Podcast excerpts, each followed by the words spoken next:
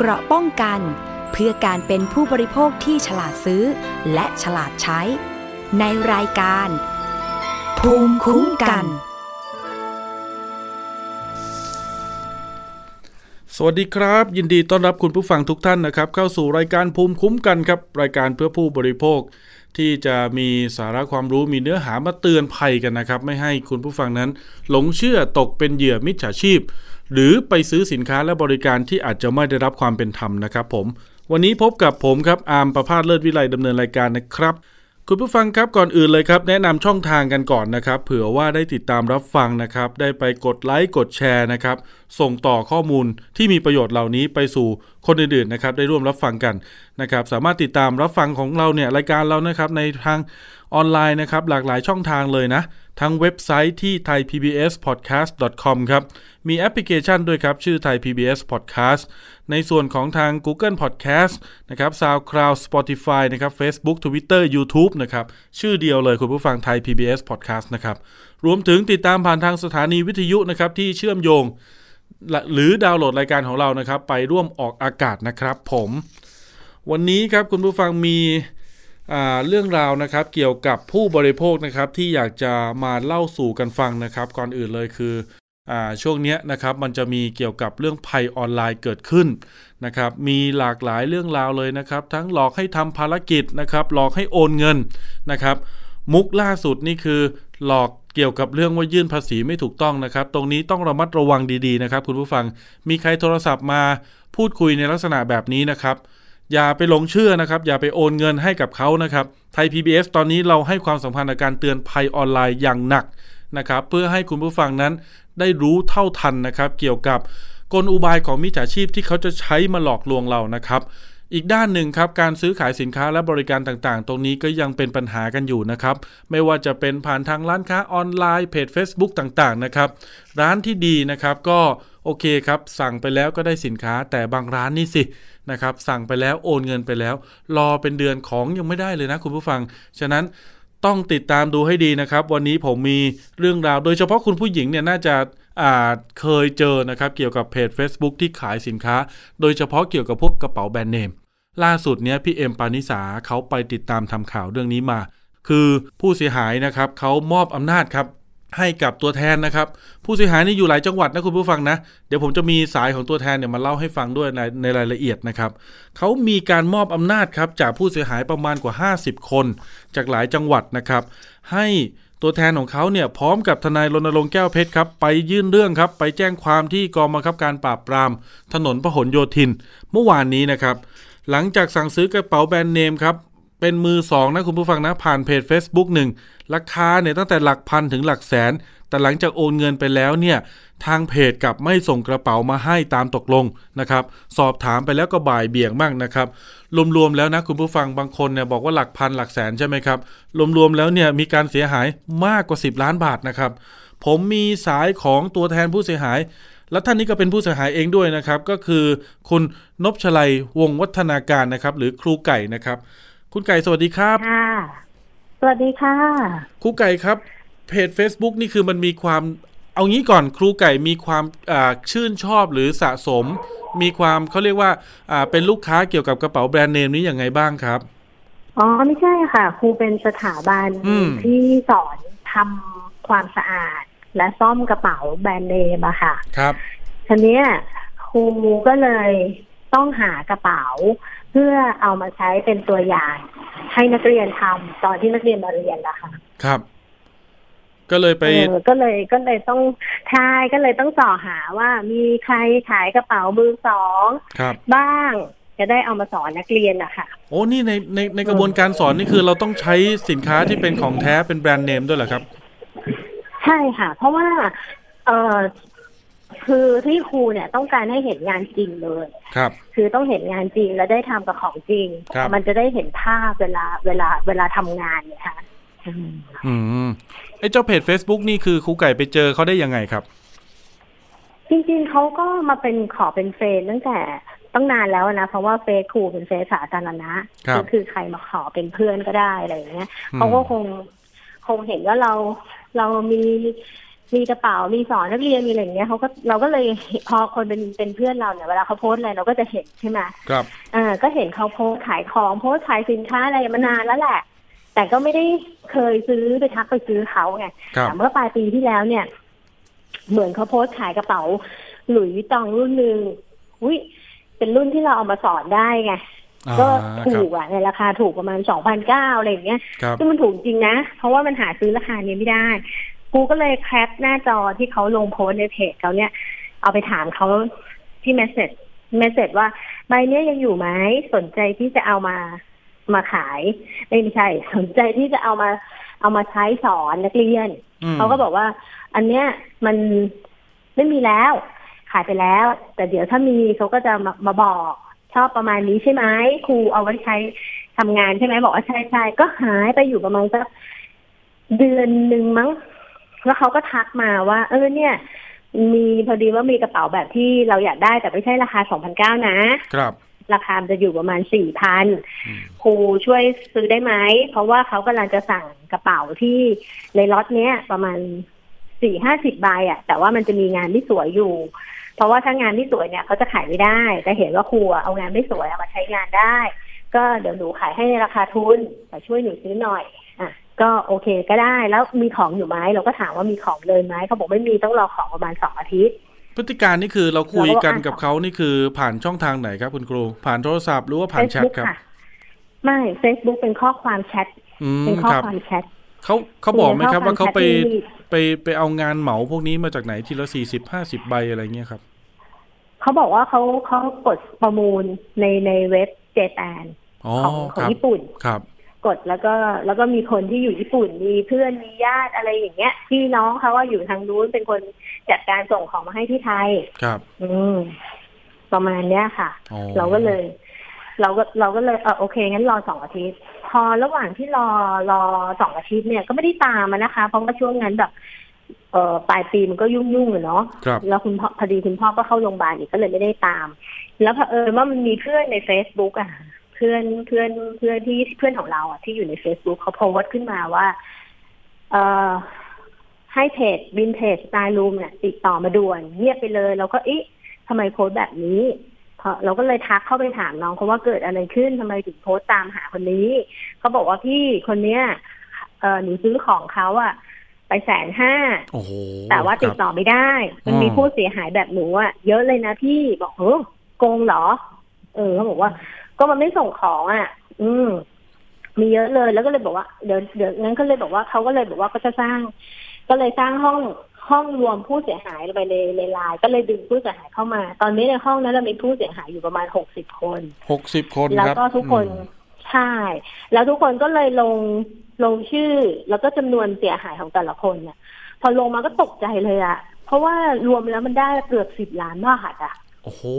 แต่จริง ๆ มันอาจจะมากกว่านั้นนะ เพราะว่าวันนี้หลังจากที่ที่ครูไปกองปราบมาแล้วใช่ไหมครับ แล้วครูก็โพสเฟซบุ๊กมันก็มีคน inbox เข้ามาเข้ามาหา วันนี้เข้ามาหาแต่อยู่ต่างประเทศนะ อยู่ดูไบสวิตเซอร์แลนด์บอกว่า เออหนูเป็นผู้เสียหายจากเพจเนี้ย ที่ครูลงคดีแล้วหนูดูข่าวออนไลน์แล้วเจอ ก็หนูก็เลยถามเขาว่าอยู่ที่ไหนอยู่ไทยหรืออยู่ต่างประเทศเขาบอกอยู่ต่างประเทศแล้วยอดเราเท่าไหร่ สองแสนห้าโอ้โหแสดงว่ามันต้องมีอีกอะ ซึ่งมันมีอีกและหลายคนอะ ยังไม่รู้บอกว่าหนูโดนไปเมื่อไหร่เขาบอกว่าโดนไปประมาณเดือนพฤศจิกาครับแล้วก็บ่ายเบียดตลอดในการส่งของ แล้วก็ตอนนี้ก็ถามทักไปก็ไม่ตอบอืมเป็นคนไทยไหมครับเนี่ยคุณครูคิดว่า เป็นคนไทยค่ะ อืม เป็นคนไทยค่ะ คนที่คนที่คนที่เป็นผู้ต้องหาใช่ไหมครับ เป็นคนไทยค่ะ ก็รู้ด้วยว่าอยู่ที่ไหนแล้วก็ แล้วก็แล้วก็ทุกวันนี้ยังเพจก็ยังเปิดอยู่ แล้วก็ยังลงโพสต์ขายของอยู่ โดยไม่สนใจอะไรเลย แล้วก็เลือกคุยกับผู้เสียหายแค่เป็นบางคนด้วยนะ บางคนก็ไม่คุยไม่ตอบ ถ้าถ้ารู้ว่าคนไหนแจ้งความอะไรอย่างเงี้ย ก็จะไม่ตอบครัแล้บวก็แล้วก็จะบอกว่าจะไปตามหมายเรียกอะไรเหมือนกับว่าไม่สนใจอะ ฉันไม่สนใจอะไรทั้งนั้นอ๋อแล้วก็ฉันก็ไม่มีเงินคืนด้วย รู้ รู้รู้ตัวรู้ที่อยู่นี่คือแสดงว่าคุณครูก็ต้องรู้ชื่อนามสกุลเขา รู้ค่ะ ชื่อบัญชีกับชื่อตัวเขาเองมันตรงกันไหมครับครูไก่ครับชื่อเดียวกันค่ะเดียวกันเลยนะชื่อเดียวกันเลยค่ะเขาไม่ได้ใช้บัญชีมาใช่ค่ะอ้าวเขาใช้ชื่อบัญชีเป็นชื่อเขาเลย แสดงเขาว่าเปิดบัญชีสามสามบัญชีสามธนาคารค่ะแสดงว่าตัวตัวผู้เสียหายคนอื่นเนี่ย ก็โอนไปบัญชีชื่อเดียวกัน แต่อาจจะคนละแบงค์แค่นั้นเองใช่ ใช่ใช่ใช่อะเขามีไทยพาณิชย์ด้วย มีครับมีเอ่อทหารไทย มีเอ่อพวก CIMB อะไรอย่างเงี้ย ก็มีสามบัญชีแต่เป็นชื่อเดียวกันชื่อเขาเลยค่ะอ๋อคแต่รับก็แปลกใจที่ว่าทำไมตำรวจถึงแบบว่าทำเรื่องช้าอะไรอย่างเงี้ย บางบัญชี บางบัญชี บางบัญชีถูกอายัดไปแล้วนะคะ เพราะว่าครับดำเนินการให้ถึงถึงอายัดไปแล้วอะค่ะอืมอืม แต่ว่าวิธีการหลอกขายเขาว่ามันมีมันมีหลายแบบ จริงๆอยากเล่าเล่าให้ฟังเพราะว่าแต่ละแต่ได้ผู้เสีครัยบหายที่หกสิบคนเนี่ย บางคนก็โดนโดนหลอกขายแบบ แบบแบบว่า เอารูปมาเอารูปสมมุติว่ามีสินค้าสินค้าใบเดียว รูปเดียวแต่ว่าขายสี่ห้าคนครับสี่ห้าคนเหมือนกัน ในเวลาไล่ๆกันอย่างเงี้ยอือฮึทุกคนก็โอนซื้อใบเนี้ยเหมือนกันทั้งๆที่ของมันมีแค่อันเดียวอะแต่คุณขายห้าคนได้ไง ก็คือใช้เออรูปภาพภาพเดียวนี่แหละ สินค้าอาจจะมีแค่ชิ้นเดียวหรืออาจจะไม่มีเลยก็ได้ เอามาโพสต์ขาย ใช่ไหมฮะ ใช่ ใช่ แล้วคนก็มาลุมสั่งแล้วส่วนใหญ่ที่สิบคนใช่โอนตังมาใช่สิบสิบใช่รายการสิบสิบรายการใช่อืมแต่ว่าอาจจะมีคนได้ของแค่คนนึงหรือไม่มีใครได้ของเลยครับอะไรอย่างเงี้ยเออก็อืมแล้วก็พอพอถึงคนที่ไม่มีของให้ก็อาจจะแบบของยังมาไม่ถึงบ้างติดปัญหาหรือของมาแล้วเอ่อรูปอาจ ของอาจจะไม่สวยอะไรอย่างเงี้ย ก็เดี๋ยวรอหน่อยได้ไหมเดี๋ยวหาของสวยให้อะไรอย่างเงี้ยค่ะ ก็จะก็จะมีกลกลยุทธ์ในการพูดให้คนหลงเชื่อได้ เขาเป็นเพจหรือว่าเป็น Account Facebook ครับ เป็น account Facebook ส่วนตัวนะคะอ๋อแต่ว่าที่ที่เป็นรูปกระเป๋าสามใบ ใช่ใช่อ๋อใช่ค่ะใช่ะครับ นี่ผมมีเพื่อนใช่ค่ะร่วมกับเขาแล้วก็ด้วยนะครับ เนี่ย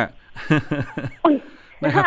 เพจนี้บอกคุณผู้ฟังก่อนแล้วกันนะครับ เดี๋ยวผมบอกให้นะครับ ก็คือจากข้อมูลที่พี่ค่ะเอ็มปานิสาผู้สื่อข่าวเราเนี่ยไปตรวจสอบมาก็พบว่า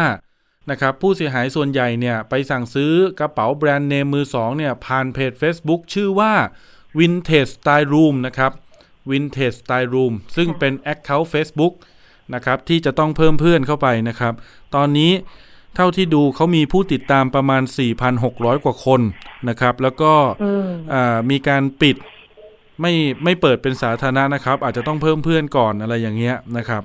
ใช่อาจจะเพิ่งปิดนะคะเพราะว่าอืมก่อนหน้านี้เขาเปิดเป็นสาธารณะ พอมีเรื่องแล้วเขาก็คงจะปิดอืมอ๋อแต่เขาก็มีการโชว์กระเป๋าอุ้ยข้อมือนี่ทองเส้นเบอร์เริ่มเลยนะครับครูไก่ครับ อ่านั่นนะคะใช่ใช่นะครัเอาบเอาเอาข้อมือเขาจริงๆนะนะเออเขาคงเอาเงินเราไปซื้อแหละเออครับ ครูไก่ครับเห็นเมื่อกี้บอกว่าบางบัญชีมีการอายัดแล้ว แสดงว่าเคยมีใช่ค่ะผู้เสียหายแจ้งความกับตำรวจบ้างแล้ว ใช่ค่ะอ้าวจริง ๆ ผู้เสียหายที่อยู่ในห้องเนี่ย แล้วครัก็บมอบอำนาจมาให้ให้ครูดูแลเนี่ย ส่วนใหญ่เนี่ย ก็แจ้งความแล้วนะสี่สิบกว่าคนครับ แจ้งความแล้วบางคนเนี่ยอยู่ในช่วงที่ส่วนใหญ่แจ้งความออนไลน์แล้ว แล้วก็ครึ่งหนึ่งเนี่ยครึ่งหนึ่งเนี่ย ไปให้ปากคำแล้ว นะคะ ก็ถือว่าเป็นการแจ้งความที่เสร็จสมบูรณ์แล้ว แต่ว่าเหลือในขั้นตอนที่ตำรวจจะเรียกออกหมายเรียกอะค่ะ อาจจะเพิ่งแจ้งหรือเปล่าหมายเรีคยรักบให้เขามา อาจจะเพิ่งอะไรแจ้งนะคะหรือเปล่า เพิ่งแจ้งเมื่อไม่กี่วันไม่ไม่เมื่อสัปไม่ดาห์ที่แล้วหรือเปล่าไม่ไม่ไม่ไม่ไม่ทุกคนแจ้งตั้งแต่ตั้งแต่ปลายปีที่แล้วนะโอ้คะครับจากต้นปีครับ ผม ซึ่งนานมากนะครับ เออแจ้งตั้งแต่ปลายปีที่แล้วหลังจากที่เราทราบเรื่องว่าเขาโกงนะอืม ไม่ได้มาแจ้งเมื่อวานวัน อาจจะอาจจะมีคนที่เพิ่งเริ่มไปแจ้งจากวันนี้ที่ดูรายการสถานีประชาชนก็ได้ครับเออแสดงว่าหลายแต่คนว่าเนี่ยทุกแจ้งเคมาสที่ครูถือมาเนี่ยหลายเดือแจ้นงแล้วมาตั้งแต่ปีที่แล้วแล้วค่ะอืมหลายเดือนแล้วค่ะมันอาจเข้ามาถึงตรงนี้ก็ มันอาจจะเป็นอย่างนี้ก็ได้สองสามเดือนคุณละครูคือตำรวจเนี่ยเขาอาจจะสอบปากคำผู้เสียหายเสร็จแล้วเนี่ยเขาก็จะต้องส่งเรื่องไปที่ธนาคารไง เพื่อขอรายการโอนเข้าโอนออกนะครับ เพื่อมาประกอบสำนวนมันอาจจะช้าในส่วนนั้นก็ได้โอ้แต่แต่ก็ทำไมต้องต้องรอรอให้เขาแบบว่าไปโกงคนอื่นอีกมันก็เออมันกว่ามันจะไอ้นี่มันก็เนาะครับทั้งที่รู้รู้อยู่ว่าว่าเขาว่าเขาโกงอะครับแล้วก็บัญชีก็ถูกอายัดไปแล้วอะไรอย่างเงี้ยยังก็ต้องรอให้ธนาคารไอ้นี่อีกเพื่อเพอาราะยัดว่าจริงๆแล้วมันเป็นธนาคารเดียวกันน่ะ มันเป็นชื่อเดียวกัน มันเป็นแบงก์เดียวกัน ถ้าเกิดผู้เสียหายคนนึงเอ่อได้รับเอกสารยืนยันจากธนาคารแล้วก็ ก็ไม่น่าที่จะต้องรออีกอะเอออืมก็ไม่รู้เหมือนกันขั้นตอนเนาะครับแต่ว่าเรารู้สึกเหมือนประมาณว่าถ้ายิ่งช้า ผู้เสียหายมันก็จะยิ่งเพิ่มขึ้นเพิ่มขึ้นมูลค่าความเสียหายมันก็จะเพิ่มขึ้นเขาก็จะหลอกคนเหมือนกับว่าเขาก็ได้ใจเขาก็จะไม่เห็นเกิดอะไรขึ้นเลย ก็ไปหลอกคนหนึ่างนี้ต่อไปเรื่อยๆเรื่อยนี่แสดงว่านี่อาจจะเป็นเหตุผลหนึ่งเลยที่มีการรวบรวมกัน แล้วก็ไปพบกับพี่ทนายรณรงค์แก้วเพชรแสดงว่าจริงๆแสดงว่าเรื่องนี้เนี่ยกระจัดค่ะกระจายอยู่หลายท้องที่หลายจังหวัดมาก ใช่ไหมครับ เลยต้องมาถึงทั่วกองประปราบเทศไทยโอ้เหรอฮะใช่เหรอมันไม่ได้แค่แค่ในในแค่ในประเทศนะ มันยังไปหลอกคนไทยที่อยู่ต่างประเทศด้วยไงครับซึ่งคนที่อยู่ต่างประเทศเนี่ย ก็ไม่สามารถที่จะแจ้งความได้ ก็จะยากไปอีกอืมใช่อืมมันก็เลย มันก็เลยกลายเป็นว่าอะไอ้ตรงนั้นก็มีเยอะอะก็ยอดตรงนั้นก็จะเป็นล้านล้านถ้ารวมรวมกันที่อยู่ต่างประเทศใช่ไหม แล้วก็มีในในในประเทศเราก็รวมกันแล้วก็หลายหลายล้านอะ ครับ ก็เกือบเป็นสิบสิบล้านอะ ซึ่งตัวเขาเองเขาก็ยังแบบว่าทำเป็น คือท้าทายกฎหมายแล้วก็ไม่ไม่ไม่ได้สนใจในระบบกระบวนการยุติธรรม หรือเขาก็คิดว่าตำรวจคงทำอะไรเขาไม่ได้หรือเปล่านี่เราก็ไม่เรายังก็ไงไม่ครับนะยังไงครับท้าทายยังไงครับก็ท้าทายก็เหมือนประมาณว่า ก็เขาจะไม่คุยหรือ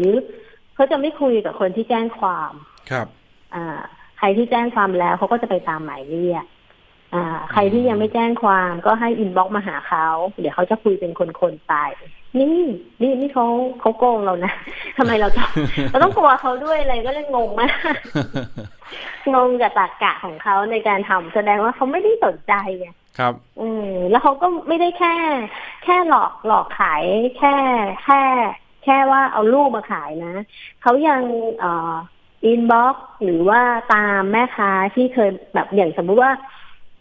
ในจอเป็นแม่ค้าที่เคยไปถามเห็นโพสต์เขาที่เขาขายของครับไปถามเขาว่ามีสินค้าไหมเขาก็จะตามไปเจาะไปตามเจาะ Facebook ของคนนั้น โปรไฟล์เป็นยังไงเป็นแม่ค้าหรือเป็นคนใช้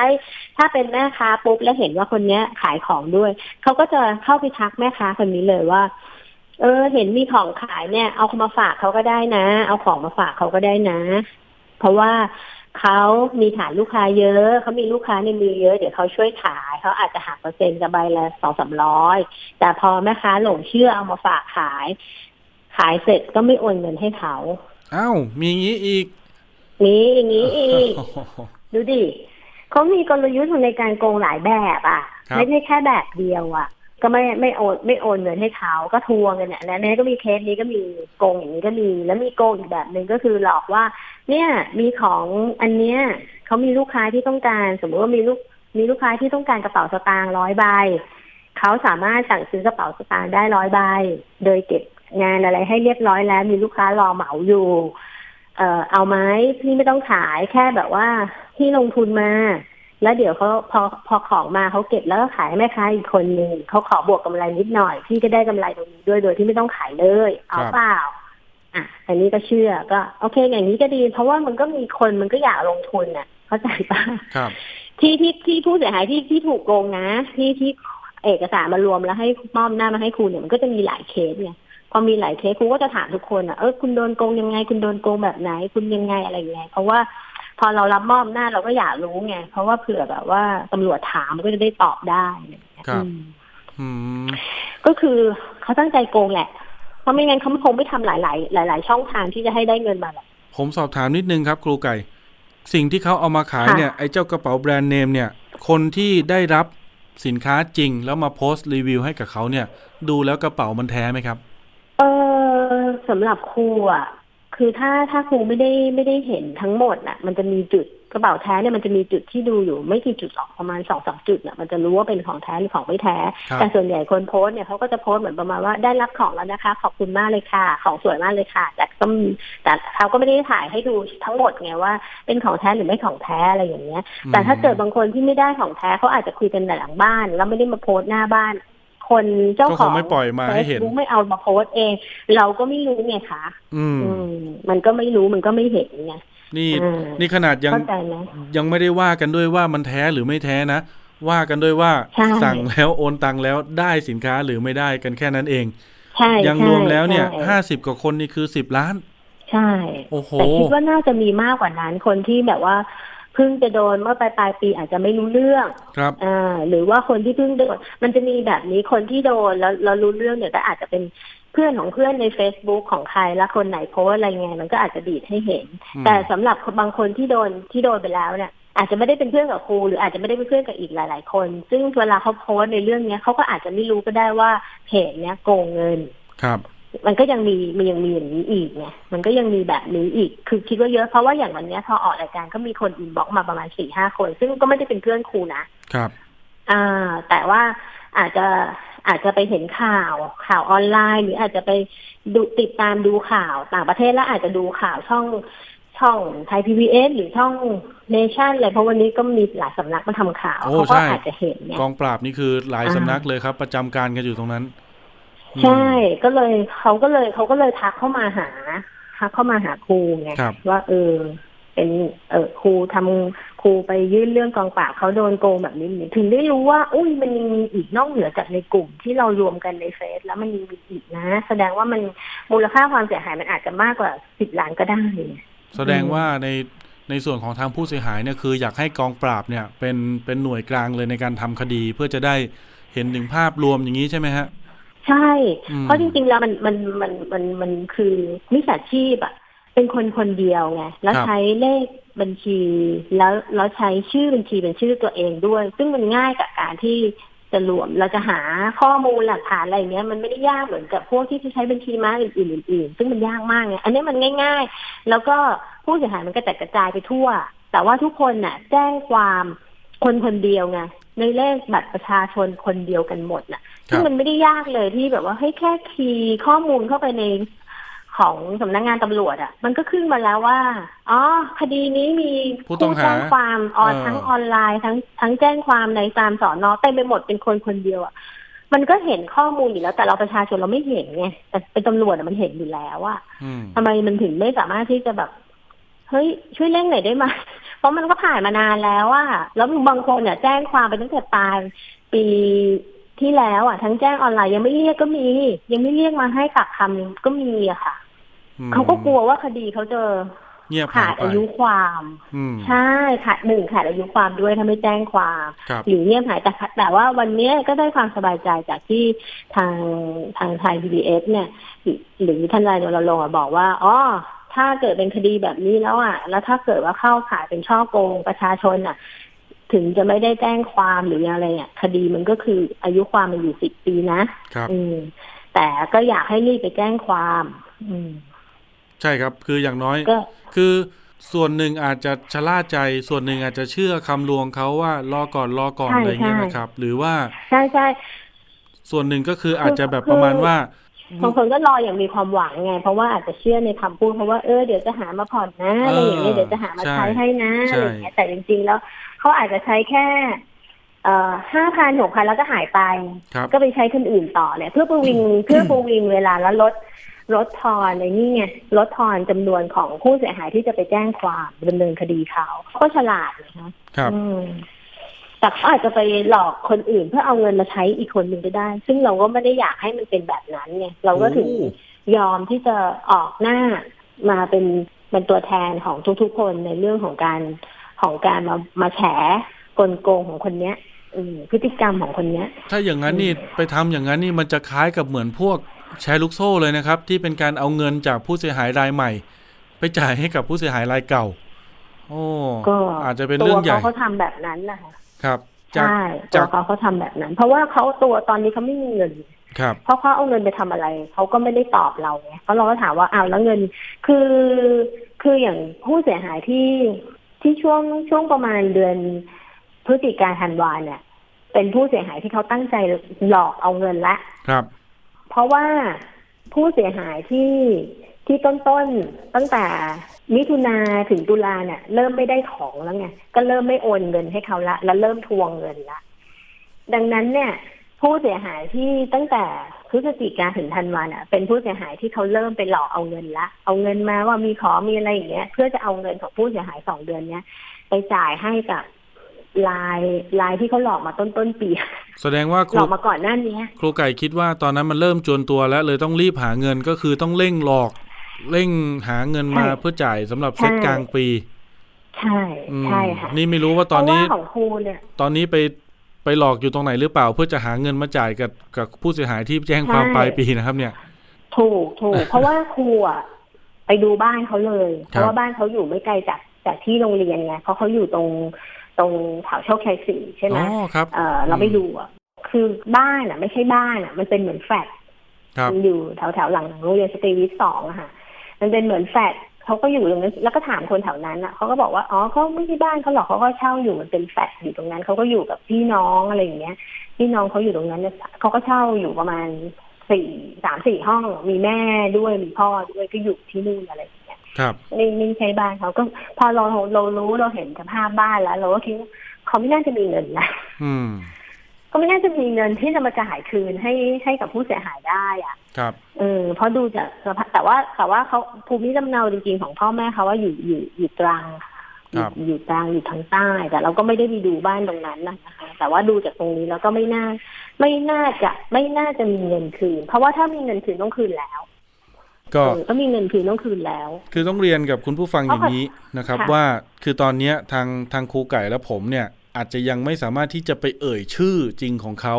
หรือชื่อบัญชีธนาคารที่เป็นชื่อจริงของเขาได้นะครับ ตอนนี้ที่เอ่ยได้ก็คือเป็นชื่อ Facebook นะครับว่า Vintage Style Room นะครับ เพราะว่าเนื่องจากตอนนี้กระบวนการของทางคดีเนี่ยมันมันเป็นการเพิ่งรับแจ้งนะครับ ในส่วนของกองปราบก็ยังไม่ได้มีการเขาเรียกว่า สอบสวนได้มากนัก เพราะเพิ่งจะรับแจ้งเรื่องนี้เข้าไปนะครับ ถ้าเกิดว่ามันมีการขอออกหมายค้นหมายจับนะครับ แล้วมีการติดตามความคืบหน้า ตรงเนี้ยก็อาจจะเป็นข้อกฎหมายหรือช่องทางทำให้เราสามารถเตือนภัยคุณผู้ฟังได้มากกว่านี้นะ อันนี้ก็ชี้แจงเหตุผลก่อนนะครับ ว่าเอ๊ะทำไมไม่เห็นบอกชื่อละงั้นน่ะนะครับครูไก่ทิ้งท้ายหน่อยครับว่าในในประเด็นนี้ถ้าเกิดมีผู้เสียหายคนอื่นเนี่ยเขาเดือดร้อน แล้วเขาอยากไปรวมกลุ่มไปแจ้งความแบบเราต้องทำยังไงฮะคือถ้าเกิดว่ามีผู้เสียหายที่เกิดเคสแบบนี้แล้วอยากรวมกลุ่มนะคะ ก็ให้ติดต่อ มาที่เพจของโรงเรียนก็ได้อะค่ะ คือครับ DSCC ทักเข้ามาในใน inbox ก็ได้อะค่ะ ว่าเป็นผู้เสียหายของเคสของของ Vintage Style Room เดี๋ยวครูจะทักไลน์ไปเองนะคะครับแล้วก็จะให้เข้าไปรวมห้องกับผู้เสียหาย แล้วก็อาจจะแนะนำว่า เออจะต้องทำยังไงต่อไปหรืออะไรอย่างเงี้ยในเรื่องของการที่จะคุณจะดำเนินคดีกับเขาหรือทำยังไงเพื่อที่จะ ก็คืออยากให้มารวมกันนะคะก็เวลาเรามีข่าวสารหรือข้อมูลอะไรเราก็จะได้บอกกันในนั้นนะคะโอ้ก็จะได้ดีช่วยช่วยๆกัน แล้วก็อาจจะมีคนรู้จักหรืออะไรก็อยากให้แบบว่าช่วยช่วยๆกันเตือนด้วยอะไรอย่างเงี้ยค่ะ เพราะว่าครับเอ่อเฟซบุ๊กเนี่ยจะลงจะลงรูปขายสินค้าแบรนด์เนมทีๆทุกวันแล้วก็จะลงราคาที่แบบว่าถูกกว่าราคาเป็นจริงอะไรอย่างเงี้ย ถ้าเกิดแบบว่า เหมือนล่อให้คนเข้ามาแล้วพอไปทักขายเนี่ยเขาก็อาจจะบอกว่าตอนนี้ของที่ลงหน้าเฟซบุ๊กไปแล้วแต่เดี๋ยวมีอีกอะไรอย่างเงี้ยแล้วเขาก็อาจจะไปหาข้อมูลเราอยู่สองสามวันแล้วก็ค่อย ค่อยทักเข้ามาว่า เอ้ยเราชอบสินค้าประมาณไหนอะไรอย่างเงี้ย เพื่อที่จะมาหลอกเอาเงินเราอะไรอย่างเงี้ยได้ครับซึ่งต่อไปอะ ถ้าถ้าอืมมาเคสในกรณีนี้อะไรแบบนี้อะไรเงี้ย นัดรับของดีกว่า ครับอืมอย่าอย่าอย่าอย่าไปเชื่อหลงเงินแล้วไปโอนเงิน เพราะว่าจริง ๆ แล้ว ของถูกไม่มีในโลกเนาะเออถ้ามีก็คือไม่โกงก็ปลอมครับหรืออาจจะมีแต่นานค่ะๆทีจะเจอ น้อยมาก มันก็มันก็มีแต่มันน้อยมากครับคเพรับราะของแบรนด์เนมมันไม่มีถูกถูกๆหรอกส่วนใหญ่ครับถ้าถูกมันก็เจ็ดสิบแปดสิบเปอร์เซ็นมันก็ปลอมอะค่ะครับ ไม่ปลอมก็โกงมีอยู่แค่นี้มันง่าย ๆ เพราะว่าช่วง เพราะว่าตอนนี้ออนไลน์มันการขายสินค้าออนไลน์มันง่ายไงแล้วคนก็ไม่ได้เห็นตัวตน แล้วคนก็ซื้อแบบกันเยอะเออก็ก็ก็มีเคสที่หลอกๆกันก็มีมากโอ้แต่ว่ามันไม่ได้เยอะเลยครับ คุณครูครับ มันมูลค่ามันก็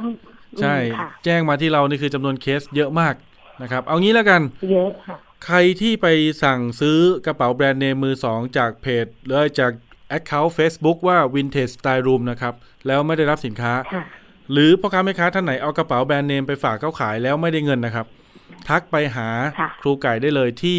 เพจ Facebook ของสถาบันสอนทำสภากระเป๋าเนาะ BSCC ใช่นะครับ BSCC ใช่ค่ะครับ แล้วก็ครูจะช่วยประสานงานให้โอ้ครับค่ะดีจังเลยครับ มีมีตัวแทนในการที่จะช่วยดำเนินการอย่างนี้ เพราะว่าต้องยอมรับจริง ๆ ว่าผู้เสียหายบางคนเนี่ย อาจจะไม่รู้ขั้นตอนสองคืออยู่ต่างจังหวัดใช่นะครับใช่ถ้าอยู่มีต่างจังหวัดด้วยไกลด้วยเอ่อมีตัวแทนมีหแกนลายๆคนอยู่ต่างจังหวัด มีแกนใช่ที่จะช่วยดำเนินการและประสานงานกับทางตำรวจได้ตรงนี้โอเคมากๆเลย เดี๋ยวรอบหน้าถ้ามีความคืบหน้าอย่างไร จากพี่เอ็มปานิสานะครับ หรือทางคดีครูไก่ถ้าเกิดทราบก่อนก็แจ้งมาที่เราก็ได้นะครับได้ถ้าได้สามารถที่จะได้เอ่ยชื่อได้ในส่วนของทางผู้ถูกกล่าวหาเนี่ย อันเนี้ยผมก็จะพยายามหาช่องทางที่จะเอ่ยให้นะครับ แต่ตอนนี้ตามกฎหมายยังเอ่ยไม่ได้นะค่ ได้ค่ะ ครับ เดี๋ยวติดตามความคืบหน้ากันนะครับ ครูไก่ครับ ขอบคุณมากนะครับ วันนี้ได้ครับค่ะ ขอบคุณมากค่ะ สวัสดีค่ะ สวัสดีครับ เนี่ยนะครับก็เป็นเขาเรียกว่ากลอุบายนะครับของเจ้าของ Facebook นะครับที่มาประกาศขาย ฉะนั้นอย่างที่ครูไก่ได้เล่าให้ฟังฝากทิ้งท้ายเอาไว้เมื่อสักครู่นี้ผมก็ว่าเป็นวิธีการที่ดีนะคุณผู้ฟัง ซื้อของเนี่ยแค่หลักพันเอาจริงๆ ผมก็ใจหวันๆแล้วนะ โอนตังไปจะได้หรือเปล่านะครับ ถ้าเกิดเป็นหลักหมื่นหลักแสน แนะนำเหมือนครูไก่เลยครับ นัดรับของดีกว่านะครับ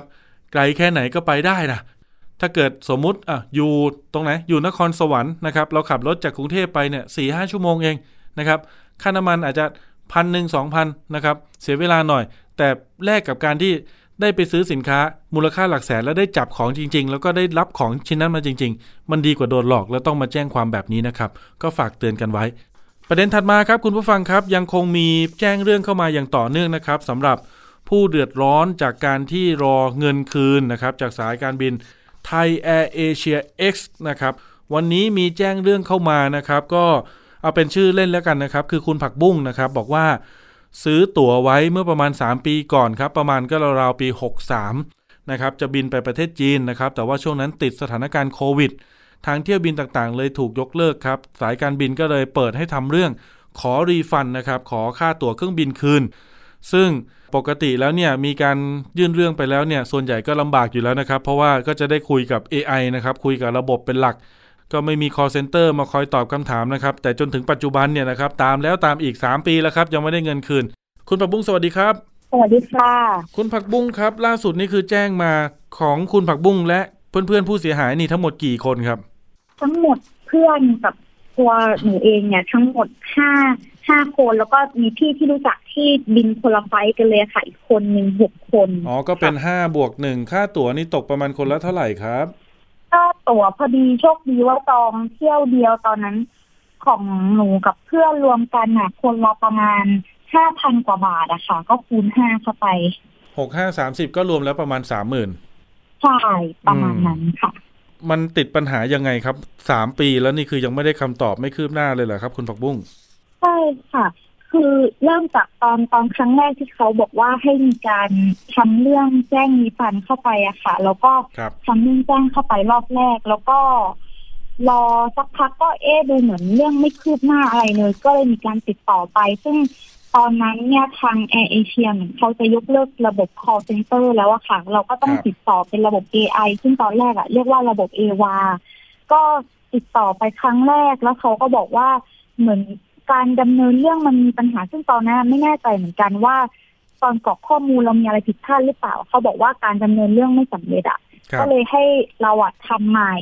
ก็ทำยื่นเรื่องใหม่ก็คือ รอบเนี้ย รอบที่สองเนี่ยสำเร็จเพราะว่า เพราะว่าเราได้หมายเลขคล้ายๆว่าหมายเลขเคสเขาเรียกหมายเลขเคสอะค่ะสำหรับติดตามเรื่องเกิดขึ้น ก็ทีเนี้ย เราก็รออีกหลาย ๆ เดือนจนกระทั่งในในปีนั้นนะคะในน่าจะประมาณไม่แน่ใจว่ากันยาหรือตุลา มีเพื่อนที่รู้จักเนี่ยเขาตอนนั้นเขาจองตั๋วไปญี่ปุ่น แล้วก็ทำเรื่องรีฟันเหมือนกันนะคะ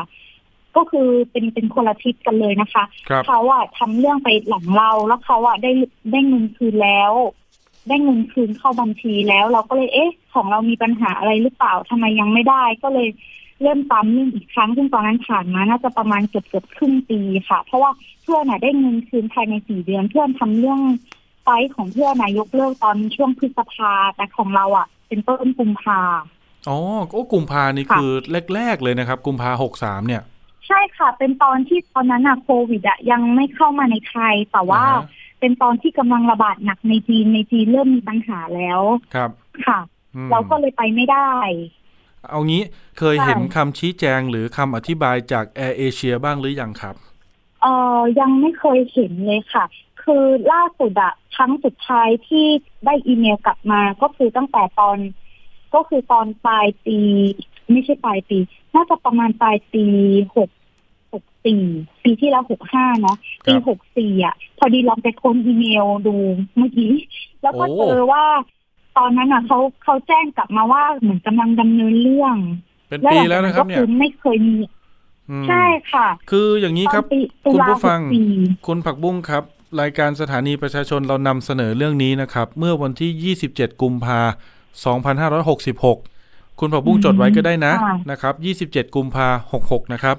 ก็มีการนำเสนอกุมภาหกหกค่ะใช่ครับ27กุมภานะ ไปเซิร์ชดูรายการย้อนหลังก็ได้นะครับ พิมพ์ว่าสถานีประชาชนนะครับ แล้วก็เว้นวรรค27กุมภานะครับ66ในวันนั้นก็จะเป็นประเด็นที่เกี่ยวกับข้องกับ Air Asia นะครับข้อมูลชี้แจงจากสายการบินนะครับ ที่ทางทีมข่าวเราสอบถามไป อันนั้นเต็มๆเดี๋ยวไปย้อนฟังดูนะครับ คุณผักบุ้งแต่ว่าสั้นๆ ตรงนี้ก็คือเขาบอกว่า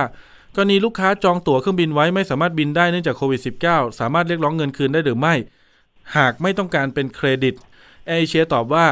ลูกค้าที่จองตั๋วไว้แล้วไม่ได้เดินทางช่วงโควิด มีมาตรการช่วยเหลือที่หลากหลายสอดคล้องแต่ละช่วงเวลา เช่น 1. หากสายการบินยกเลิกเที่ยวบินที่ให้บริการจะมีทางเลือกการคืนเงินเต็มจำนวนแก่ผู้โดยสาร สอดคล้องกับข้อกำหนดของสำนักงงานการบินพลเรือน แล้วก็ยังมีทางเลือกอื่น เช่น ให้เก็บเป็นวงเงินเครดิตไว้สำหรับใช้เป็นค่าตั๋วในการเดินทางครั้งหน้า เปลี่ยนเป็นเที่ยวบิน โดยไม่มีค่าธรรมเนียมนะครับก็ให้เลือกตามข้อเสนอกรณีที่ 2 หากสายการบินยังเปิดให้บริการไม่มีการยกเลิกเที่ยวบิน ไม่มีการประกาศห้ามเดินทางใด ๆ จากภาครัฐ แต่ผู้โดยสารไม่เดินทางเอง ก็จะมีการมอบข้อเสนอทางเลือก เช่น เก็บเป็นวงเงินเครดิต เปลี่ยนเป็นเที่ยวบินอื่น โดยไม่เก็บค่าธรรมเนียม ในส่วนของการเก็บเป็นวงเงินเครดิตเนี่ยแอร์เอเชียเขาอธิบายว่าจะสามารถนำวงเงินไปใช้เดินทางกับทุกสายการบินแอร์เอเชียรวมทั้งซื้อบริการเสริมต่างๆ ได้ภายในเวลา 2 ปี ตามที่กำหนด ในส่วนของรายละเอียดต่างๆ เดี๋ยวผมขออนุญาตส่งเป็นไฟล์เอกสารให้ทางคุณผักบุ้งได้อ่านดีกว่า ล่าสุดตอนนี้นะครับ แจ้งคุณผักบุ้งอย่างนี้ แล้วคุณผู้ฟังท่านอื่นนะครับ ที่รอ refund เงินจากแอร์เอเชียอยู่นะครับ เรื่องนี้มันอยู่ในกระบวนการของการฟื้นฟูกิจการนะครับ คือบริษัทใกล้จะเจ๊งอะนะครับ หรือขาดสภาพคล่องจนเขาเรียกว่าอาจจะดำเนินการต่อไปไม่ได้ ก็เลยมีการยื่นคำร้องขอฟื้นฟูกิจการต่อศาลล้มละลายกลางครับ เมื่อเข้าสู่กระบวนการนี้ไปแล้วนะครับ ฉะนั้นเนี่ยผู้ที่รอเงินคืนเรามีสถานะเป็นเจ้าหนี้ของบริษัทนะครับ คุณปักบุ้งเดี๋ยวต้องติดตามข่าวให้ดี ถ้าเกิดอยากรู้รายละเอียดเรื่องนี้นะครับ เขามีหน่วยงานภาคประชาชนนะครับ ที่คอยติดตามเรื่องนี้อยู่ รู้จักมูลนิธิเพื่อผู้บริโภคไหมครับ ไม่แน่ใจเหมือนกันที่น่าจะไม่รู้จักค่ะเดี๋ยวว่างๆนะครับ วันทำการเนี่ยพรุ่งนี้ก็ได้นะครับ โทรไปสอบถามดูครับ ที่มูลนิธิเพื่อผู้บริโภคนะครับ ตัวย่อมอม้าพอพานบอใบไม้มพบนะครับเขาก็เป็นองค์กรภาคประชาสังคมนะครับ ที่คอยเขาเรียกว่ารับเรื่องร้องเรียน แล้วสามารถที่จะรวมกลุ่ม ยื่นฟ้องแทนเขาเรียกว่าหาทนายมายื่นฟ้องแทนผู้บริโภคได้ด้วยนะ ตรงนี้คุณผักบุ้งสามารถที่จะไปติดต่อขอข้อมูล แล้วก็ไปแจ้งเรื่องกับทางเขาได้ด้วยเหมือนกันฮัลโหลครับคุณผักบุ้งครับโอเค ไม่เป็นไรสายอาจจะหลุดนะครับ สัญญาณอาจจะมีปัญหา คุณผู้ฟังครับ ก็ลองดูนะครับ เพราะว่าในกระบวนการขั้นตอนนี้นะครับ อาจจะมีรายละเอียดที่เยอะกว่าการเรียกร้องค่าโดยสารคืนตามกรณีปกติ ฉะนั้นถ้าเกิดว่าสงสัยข้อมูลตรงไหนนะครับ สอบถามมาที่รายการสถานีประชาชนก็ได้นะครับ แบบที่คุณผักบุ้งเขาติดต่อมาหรือสอบถามมานะครับ ทางผมก็จะไปพยายามหาข้อมูลมาตอบให้นะครับเพื่อที่จะได้กระจ่าง รวมถึงจะให้แนวทางด้วยครับว่า ท่านจะต้องไปคุยกับหน่วยงานไหนนะครับหรือว่าจะต้องไปติดต่อกับหน่วยงานใดนะครับฉะนั้นสงสัยเรื่องไหนในเรื่องของการซื้อสินค้าและบริการที่ไม่ได้รับความเป็นธรรมก็ติดต่อสอบถามเข้ามาได้นะครับให้เบอร์โทรเลยแล้วกัน 027902111 นะครับ จันทร์ถึงศุกร์ครับ เวลา 9 โมงเช้าถึง 4 โมงเย็นนะครับ อันนี้ก็เป็นเบอร์ที่มีข้อมูลให้ท่านอย่างแน่นอนนะครับ ก็โทรมาได้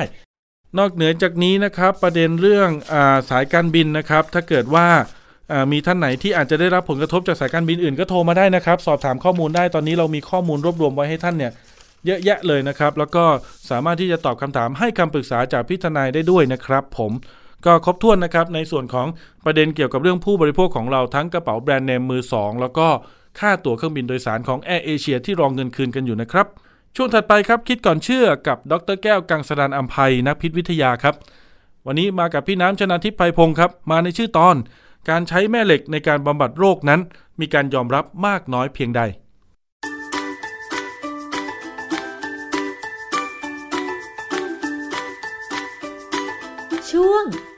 ก่อนเชื่อ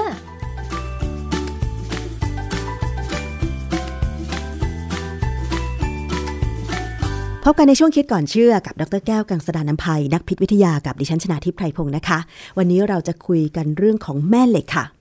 ทำไมเราต้องคุยเรื่องนี้ เพราะว่าในปัจจุบันเนี่ยนะคะ มีบริการทางการแพทย์ที่บอกว่าใช้แม่เหล็กในการบำบัดโรค มีโฆษณาทั้งสถานพยาบาล แล้วก็มีเรื่องของผลิตภัณฑ์ที่บอกว่า เป็นแม่เหล็ก เช่นกำไลแม่เหล็กวางขาย เพื่อเอามาใส่ข้อมือแล้วเนี่ยจะทำให้บำบัดอาการปวดข้อประมาณนี้นะคะ แต่ว่าคุณผู้ฟังในฐานะเราเป็นผู้บริโภคค่ะ สมมติว่าเรามีอาการปวดข้อปวดเข่า หรือมีอาการตามที่เขาโฆษณาเนี่ยสนใจอยากจะซื้อแม่เหล็กหรือไปซื้อบริการการบำบัดโรคด้วยแม่เหล็กเนี่ยเราจะหาข้อมูลอย่างไร เกี่ยวกับการใช้แม่เหล็กบำบัดโรค วันนี้เราจะมาคุยถึงเรื่องงานวิจัย การใช้แม่เหล็กในการบำบัดโรคค่ะว่า ในต่างประเทศหรือในไทยเนี่ยมีคำอธิบายว่าอย่างไร มันได้ผลหรือไม่ได้ผล ก่อนอื่น เราต้องไปถามอาจารย์แก้วค่ะ อาจารย์คะสมัยเรียนตั้งแต่ประถมเลยเนี่ยนะคะ เราก็ได้เรียนว่าแม่เหล็กเนี่ยนะคะ มันดูดเหล็กด้วยกัน เช่นเวลาเราจะหากิบติดผมเนี่ยนะคะ ถ้ามันหล่นลงไป บนพื้นซอกเล็ก ๆ เนี่ย วิธีง่ายที่สุดก็คือหาแม่เหล็กมาดูด มันก็จะดูดขึ้นมา ถามว่าทำไมแม่เหล็กมันถึงดูดสิ่งที่เป็นเหล็กได้คะอาจารย์ คือแม่เหล็กเนี่ยจะเป็นเหล็กที่มีโมเลกุลของเหล็กเนี่ยเรียงตัวเป็นระเบียบ อันนั้นคือแม่เหล็กธรรมชาติค่ะนะโมเลกุลเหล็กเนี่ยจะเรียงเป็นระเบียบ และมีการปล่อยคล้ายๆสนามแม่เหล็กไฟฟ้าออกมา เป็นอย่างสม่ำเสมอค่ะ แล้วก็มีการแบ่งขั้วบวกขั้วลบโดยตรงเลย อาจจะมีหลายคนเคยลองเอาแม่เหล็กสองก้อนเนี่ยมาวาง จะพบว่าถ้าขั้วบวกกับขั้วเหนือกับขั้วเหนือเจอกันเนี่ย มันจะดันจะผลักกันออกไป หรือขั้วใต้กับขั้วใต้ก็จะผลักกันออกไป แต่ถ้าเป็นเหนือกับใต้มาด้วยกัน มันจะดูดกัน เราจะรู้สึกถึงแรงมีแรงเลยนะครับแล้วถ้าเราจะให้นึกภาพให้ชัดกว่านี้ เวลาเขายกคอนเทนเนอร์พวกที่เป็นเป็นเขาเรียกว่าเป็น กล่องเหล็กใหญ่ ๆ ที่บรรจุสินค้าขึ้นจากเรือ หรือไปวางลงเรือเนี่ยค่ะเขาใช้แม่เหล็กไฟฟ้า ซึ่งอ๋อมีแรงสูงมาก นั่นแหละใช้แม่เหล็กไฟฟ้าขนาดใหญ่มาก ถ้าไฟดับเมื่อไหร่ก็หลุดเมื่อนั้นอ๋อนะเพราะว่าอันนี้เป็นแม่เหล็กไฟฟ้าค่ะจะเกิดเมื่อมีไฟฟ้าเข้าไป แต่ถ้าเป็นแม่เหล็กถาวรเนี่ยหรือแม่แม่เหล็กธรรมชาติเนี่ยอันนั้นจะดูดตลอดเวลาแต่ว่าเราหายใหญ่อย่างนั้นเนี่ยลำบากมากนะฮะค่ะ อันนั้นก็คือคำอธิบายเกี่ยวกับว่าทำไมแม่เหล็ก มันถึงดูดวัสดุที่เป็นเหล็กนะคะ แต่อาจารย์พูดคำหนึ่งว่าอย่างสนามแม่เหล็กคำว่าสนามแม่เหล็ก หรือสนามแม่เหล็กโลกคืออะไรคะอาจารย์ ก็สมมติว่าโลกเราเนี่ยมีแกนกลางเป็นเหล็กหลอมเหลว และมีการจัดเรียงโมเลกุลไปในทางที่เป็นระเบียบพอเป็นระเบียบเนี่ยก็จะมีการแบ่งขั้วเลยว่าเหนือใต้อยู่ตรงไหนอืมแล้วค่ะก็จะมีการปล่อยสนามแม่เหล็กออกมา ซึ่งในทางชีววิทยาเนี่ยเขาก็บอกว่าสนามแม่เหล็กพวกเนี้ยมีผลต่อการอพยพของสัตว์บางชนิดค่ะเช่นนก เช่นผีเสื้อที่เขาจะต้องอพยพเมื่อถึงเวลาหนึ่งหนีหนาวบ้างอะไรบ้างนะเขาจะอาศัยสนามแม่เหล็กนี่แหละ มันเป็นเรื่องของธรรมชาติที่ทำให้เขามองว่าเขาต้องไปตรงไหนตรงไหน เป็นประจำโดยที่เขาไม่เคยเรียนรู้ เรื่องของการใช้แม่เหล็กธรรมชาติเนี่ยเป็นเรื่องที่ เราพี่เราใช้มานานแล้ว เมื่อผมเล็ก ๆ เนี่ยกันไกรตัดผ้าของป้าผมเนี่ย ที่ตรงปลายเนี่ยเราสามารถใช้ตรวจหาเข็มที่หล่นไปได้ เป็นแม่เหล็กเลย ติดขึ้นมาเลย เป็นกันไกรยี่ห้อที่ดังมาก อันนั้นก็คือคำอธิบายเรื่องของแม่เหล็ก และสนามแม่เหล็กตามธรรมชาตินะคะ ทีนี้มาถึงผลิตภัณฑ์หรือว่าบริการที่เขาโฆษณาบอกว่า มีการใช้แม่เหล็กในการบำบัดโรค ตรงนี้อาจารย์คะ มันมีแนวคิดการใช้แม่เหล็กมาบำบัดสุขภาพยังไงคะอาจารย์ คือสนามแม่เหล็กเนี่ยมีแรงนะมีแรงแน่ๆเรารู้เลยว่ามีแรง แล้วมีแรงเนี่ยมากหรือน้อยเนี่ยขึ้นอยู่กับว่า ถ้าเป็นแม่เหล็กธรรมชาติเนี่ยแรงเขาถาวรเขาจะคงที่อยู่ขึ้นกับขนาดใหญ่เล็กก็มีแรงไม่เท่ากัน แต่ว่าถ้าเป็นแม่เหล็กไฟฟ้าเนี่ยเมื่อเราปล่อยกระแสไฟฟ้าเข้าไปเนี่ยก็เหนี่ยวนำให้เกิดสนามแม่เหล็กเนี่ยถ้ากระแสไฟฟ้าสูงใช้ขนาดสูง แม่เหล็กก็จะมีแรงมากขึ้นค่ะ สนามแม่เหล็กเนี่ยมีพลังและมีสิ่งที่เกิดขึ้นได้ไหมว่า สนามแม่เหล็กนี้แสดงผลออกมา เช่นตัวอย่างง่ายๆ สายไฟฟ้าแรงสูงที่วิ่งระหว่างจังหวัด ถ้ามีใครสังเกตจะพบว่าเอ่อการไฟฟ้าจะห้ามสร้างบ้าน ห้ามสร้างอะไรต่ออะไรอยู่บริเวณใต้สายไฟฟ้าแรงสูงค่ะ เพราะว่าเป็นที่รู้กันว่ามันมีสนามแม่เหล็กตรงนั้นเยอะ แล้วบ้านใครที่อยู่ใกล้ ๆ กับสายไฟฟ้าแรงสูงเนี่ยเครื่องไฟฟ้ามักจะเสียเร็ว เช่นอืมทีวีอะไรหรือก็ตามที่เป็นเกี่ยวกับมอเตอร์เนี่ยมักจะเสียเร็ว ซึ่งเขาก็ไม่ถึงกับบอกว่าอยู่ไม่ได้หรอกแต่จะสังเกตเลยว่า ไม่มีหมู่บ้านไหน สร้างบ้านให้คนอยู่ตรงนั้นค่ะมักจะกันบริเวณนั้นทำเป็นสวนสนุก หรือสวนต้นไม้แทน บ้านที่ใกล้ๆกับใต้สายไฟฟ้าแรงสูงเนี่ย มักจะไม่ค่อยมีคนซื้อ อันนี้ก็คือแนวคิดในการนำแม่เหล็กมาบำบัดสุขภาพ โดยเขาหวังว่าผลหรือว่า การปล่อยคลื่นของแม่เหล็กนั้นมันจะทำให้สุขภาพเราดีใช่ไหมคะอาจารย์ ทีนี้มันมีข้อมูลจากองค์กรหรือว่าหน่วยงานด้านสุขภาพของทั่วโลกไหมคะ ที่มีการทำงานวิจัยหรือว่าพูดถึงเรื่องนี้นะคะ คือผมพยายามดูอยู่นะปรากฏว่ากระทรวงสาธารณสุขของอเมริกาเนี่ยมีอะไรที่ชัดเจนที่สุด เขามีหน่วยงานหนึ่งซึ่งทำหน้าที่คล้าย ๆ กับกรมการแพทย์ทางเลือกของเรานี่แหละ แล้วของเรื่องของสนามแม่เหล็ก ต่างๆ ว่ามีประโยชน์ไม่มีประโยชน์เนี่ยก็การแพทย์ทางเลือกของเราก็ค่อนข้างจะพูดถึงเหมือนกันนะฮะค่ะแต่ว่าอย่างของอเมริกาเนี่ยเป็น National Center for Complementary and Integrative Health NCCIH เนี่ยเขามีบทความเลยเรื่องเอ่อแม่เหล็กไฟฟ้าเนี่ยเขาบอกว่า Magnetic for Pain What you need to know แม่เหล็กบำบัดความเจ็บปวดสิ่งที่คุณควรรู้ค่ะคือเขาให้ความรู้นะว่า ถ้าใครจะใช้สินค้า ที่เกี่ยวกับแม่เหล็ก ก็มีสิทธิ์ที่จะไปซื้อได้ เพราะว่าอเมริกาเป็นประเทศทุนนิยม ใครจะซื้อจะขายอะไรก็ได้เพียงแต่ต้องไม่มีอันตรายค่ะ รัฐบาลเขาเข้าไปดูแลพอสมควรเขาก็จะให้ความรู้ว่าแม่เหล็กถาวรคืออะไร แม่เหล็กถาวรเนี่ยมันก็จะเป็นเหมือนอย่างกรณีที่เขาบอกว่ามีการขายสายรัดข้อมือ ขายกำไรขายเสื่อหมอนเบาะอะไรก็ตามที่มีแม่เหล็กเนี่ยนะซึ่งก็มีมาขายบ้านเราเนี่ยซึ่งสสสเนี่ยก็มีบทความระบุว่ามันไม่ได้ผลค่ะ อันนี้เขากล้าฟันธงไม่ได้ผล เพราะว่าสิ่งที่ผมว่ามันไม่ได้ผล เพราะว่าสนามมันเล็ก สนามมันอ่อนเพราะแม่เหล็กเขาตัวเล็กค่ะ แต่ว่าถ้าเป็นเอ่ออย่างกรณีเตียงแม่เหล็กเนี่ย ซึ่งมีสถานพยาบาลหลายแห่ง มีการโฆษณาอยู่ หรือว่าอย่างในบางคณะของบางมหาวิทยาลัยก็ให้บริการเนี่ยคือเตียงแม่เหล็กเนี่ยเขาสามารถปรับเปลี่ยนความแรงของสนามแม่เหล็กได้ ด้วยกระแสไฟฟ้าที่ใส่เข้าไป ดังนั้นเนี่ยในหลักการที่เขาเชื่อ ซึ่งก็แล้วแต่ว่าใครจะเชื่อไม่เชื่อนะ มันก็จะมีการเพิ่มขนาดของสนาม ซึ่งเขาบอกว่าถ้าคนเจ็บปวดเข้าไปนอนเนี่ยก็จะมีสนามที่จะไปช่วยทำให้การเจ็บปวดมันหาย ซึ่งผมก็ยังพยายามคิดหาทฤษฎีที่บาอธิบายนะมันก็ยังไม่ชัดเจนนะนะค่ะแล้วอีกที่สำคัญคืองานวิจัยเนี่ยถ้าเป็นงานวิจัยที่เป็นบทความตีพิมพ์เนี่ยหลาย ๆ เรื่องเนี่ยเขาก็อาจจะสรุปว่า อาจจะเป็นความรู้สึกไปเองของผู้ป่วยที่ดีขึ้น อ๋อ ค่ะ เมื่อกี้อาจารย์พูดถึงว่า คือแม่เหล็กมันจะดูดเหล็กใช่ไหมคะ แต่ถ้าแม่เหล็กมันมีพลังขั้วเดียวกัน มันก็จะผลักกันไม่ดูดกัน แต่สำหรับร่างกายมนุษย์เนี่ยค่ะอาจารย์ ร่างกายมนุษย์ไม่ได้เป็นสนามแม่เหล็ก ไม่ไม่ใช่แม่เหล็ก คือมันพูดยากอะนะ เพราะว่าเราไม่ใช่เป็นโลหะเหล็ก นิกเกิลโคบอลต์เนี่ยสามารถที่จะมีการถูกดูดได้ค่ะมีอย่างน้อยสามธาตุ ที่เป็นแร่เนี่ยสามธาตุเนี่ยที่สามารถถูกดูดได้ แต่ว่าเหล็กเนี่ยจะชัดเจนที่สุด เพราะว่าเหล็กเนี่ยเวลาอยู่ในสนามแม่เหล็กเนี่ยโมเลกุลเขาจะเรียงตัวได้เป็นระเบียบค่ะนะส่วนใหญ่จะเป็นอย่างนั้นเลย เพราะฉะนั้นเหล็กจึงตอบสนองอย่างดีค่ะแต่ว่าในกรณีของ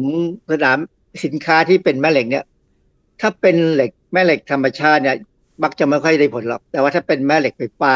ก็มักจะเป็นสินค้าที่ตัวใหญ่ เช่น เตียง หรือว่าเก้าอี้ก็ตามที่อาจจะซื้อมาเองที่บ้านเนี่ย อันนี้ใช้แม่เหล็กไฟฟ้า แล้วก็ทำให้เกิดสนามแม่เหล็กชั่วคราวนะเมื่อปิดสวิตช์ก็จบกันค่ะเปิดสวิตช์ก็มีใหม่ แต่ว่าพวกนี้จะสามารถกระตุ้นมันมีแรงเยอะ เพราะฉะนั้นแรงเยอะๆเนี่ยอาจจะทำให้มีเหมือนกับเป็นพลังกดการเจ็บปวดให้กระตุ้นให้ดีขึ้น เราเห็นเรื่องของการใช้สนามแม่เหล็กทางด้านการเอ็กซเรย์ซึ่งอันนี้เป็นเรื่องวิทยาศาสตร์นะค่ะ การเอ็กซเรย์ด้วยสนามแม่เหล็กเนี่ยแต่ว่าเป็นอีกกระบวนการหนึ่งคนละเรื่องกับการใช้เอ่อแม่เหล็กมารักษาความเจ็บปวด หรือว่าฟื้นฟูเส้นประสาทกระตุ้นการไหลเวียนของเลือดอะไรก็ตามเนี่ยเป็นคนละวิธีการค่ะ อาจารย์คะมีงานวิจัยเกี่ยวกับการใช้แม่เหล็กไฟฟ้าในการบำบัดโรคไหมคะความจริงมีเยอะมากนะเอกสารที่เป็นบทความของกรมการแพทย์ทางเลือกของอเมริกาอะนะ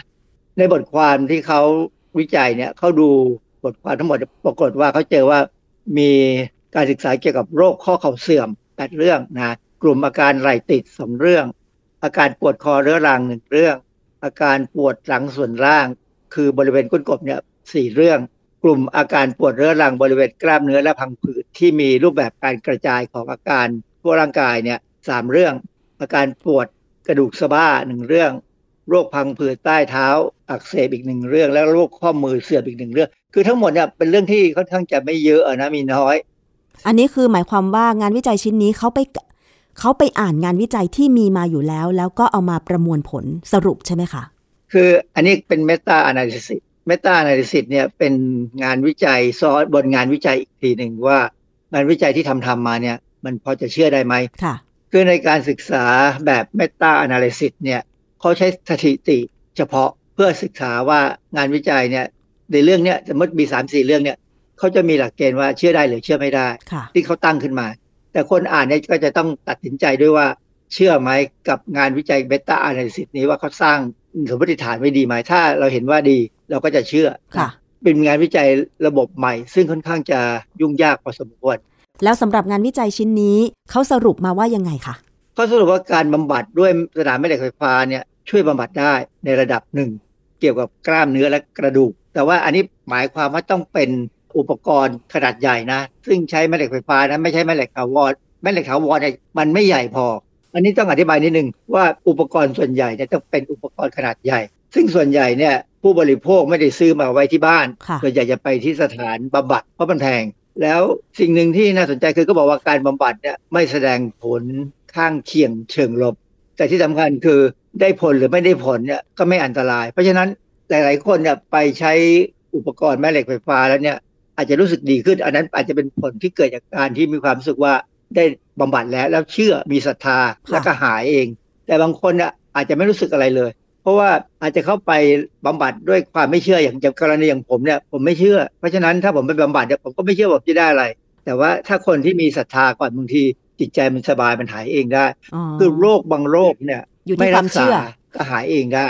โรคบางโรคเจอหน้าหมอก็หาย มันมีหลายปัจจัยมากกว่าตัวโรคนะฮะทีนี้ประเด็นที่สำคัญคืองานวิจัยต่างๆเนี่ยมันมีข้อจำกัดของการศึกษาที่เขามักจะพบคือ ยังไม่มีกระบวนการบำบัดที่เป็นมาตรฐานค่ะ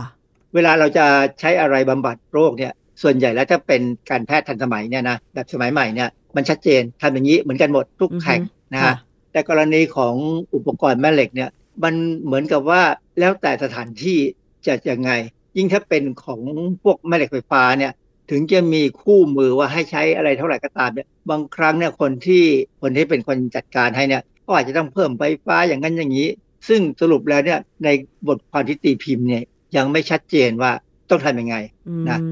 ค่ะก็เลยเป็นเรื่องที่เราก็ยังตัดสินใจลำบากอะค่ะนะฮะเพ ราะฉะนั้นการให้บริการบำบัดโรคด้วยแม่เหล็กไฟฟ้า บางคนก็ได้ผลบางคนก็ไม่ได้ผล แต่ต้องไปบำบัดที่สถานพยาบาล สถานบริการไม่ได้มีอุปกรณ์ เช่นเตียงแม่เหล็กไฟฟ้า เป็นสินค้าที่ซื้อสำหรับไปไว้ที่บ้าน อาจารย์คะถ้าอย่างนี้ถ้า คนที่มีอาการปวดข้อปวดเขา่าปวดกระดูกสะบ้าเข่า ได้ข้อมูลแบบนี้แล้วอยากจะไปใช้บริการ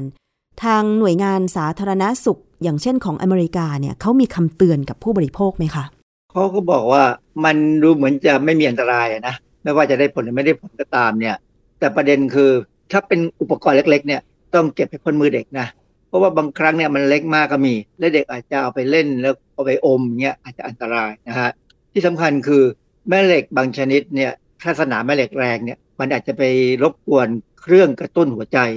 กับปั๊มอินซูลินอัตโนมัติที่เขาฝังเอาไว้เนี่ยคือเดี๋ยวนี้ อินซูลินที่เขาไม่จำเป็นต้องให้ทุกวันไงค่ะเขาใช้วิธีฝังปั๊มเข้าไปเลย อันนี้อาจจะเป็นอันตราย เพราะว่า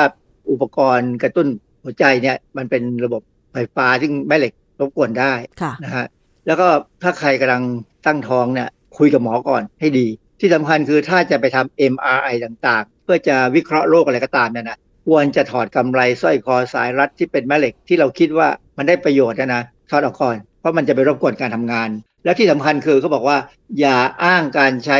ไออุปกรณ์พวกนี้ เพื่อเลื่อนการไปพบหมอ เพราะว่ามันจะทำให้โรคมันไปกันใหญ่ คือความจริงเนี่ยอุปกรณ์เกี่ยวกับแม่เหล็ก ถ้าบำบัดโรคเนี่ยต้องขึ้นทะเบียนกับออยเพราะฉะนั้นถ้าใครไปซื้อเนี่ยเป็นอุปกรณ์ไม่ว่าจะเป็นกำไรเป็นอะไรเล็กๆน้อยๆเนี่ยที่บอกว่าบำบัดอาการได้เอาไปแขวนไว้แล้วจะทำให้ตรงนั้นดีตรงนี้ดีเนี่ยขอให้ดูที่ว่ามีการขึ้นทะเบียนกับออยไหมอืถ้าไม่มี ต้องตัดสินใจก็เป็นการเลือกเองนะเวลามีปัญหาขึ้นมาเนี่ย ไปฟ้องไปทำอะไรลำบากมากเนื่องจากว่าไม่ได้ผ่านระบบทางราชการอะออยเขาก็ไม่รับรอง ใช่ ตอนนี้เห็นมีขายกำไรแม่เหล็กกันทางแพลตฟอร์มออนไลน์กันเยอะมากเลยนะคะ ราคาหลักร้อยไปจนถึงหลักพันหลักหมื่น แค่หลักหมื่นก็ยังไม่ยังยังไม่แพงพอนะ ถ้าจะให้ของจริงเนี่ยพวกเตียงแม่เหล็กเนี่ยเป็นล้านฮะ อืมค่ะ เพราะฉะนั้นก็ ตัดสินใจดีๆ เอาข้อมูลเหล่านี้ไปประกอบการตัดสินใจก็แล้วกันนะคะ คือก่อนจะใช้เนี่ยคุยกับหมอก่อนดีกว่า หมอเขาจะรักษา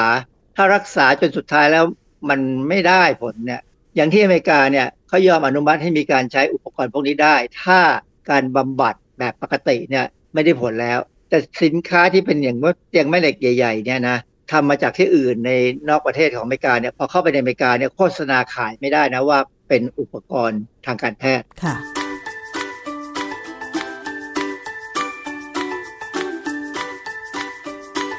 ช่วง คิดก่อนเชื่อ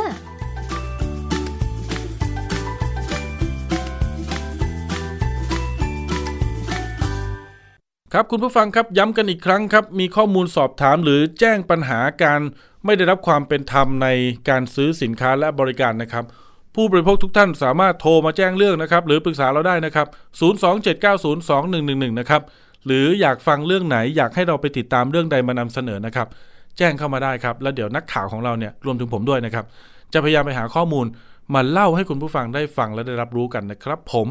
วันนี้เวลาหมดลงแล้ว ขอบคุณทุกท่านที่ติดตามนะครับ พบกันใหม่โอกาสหน้า สวัสดีครับ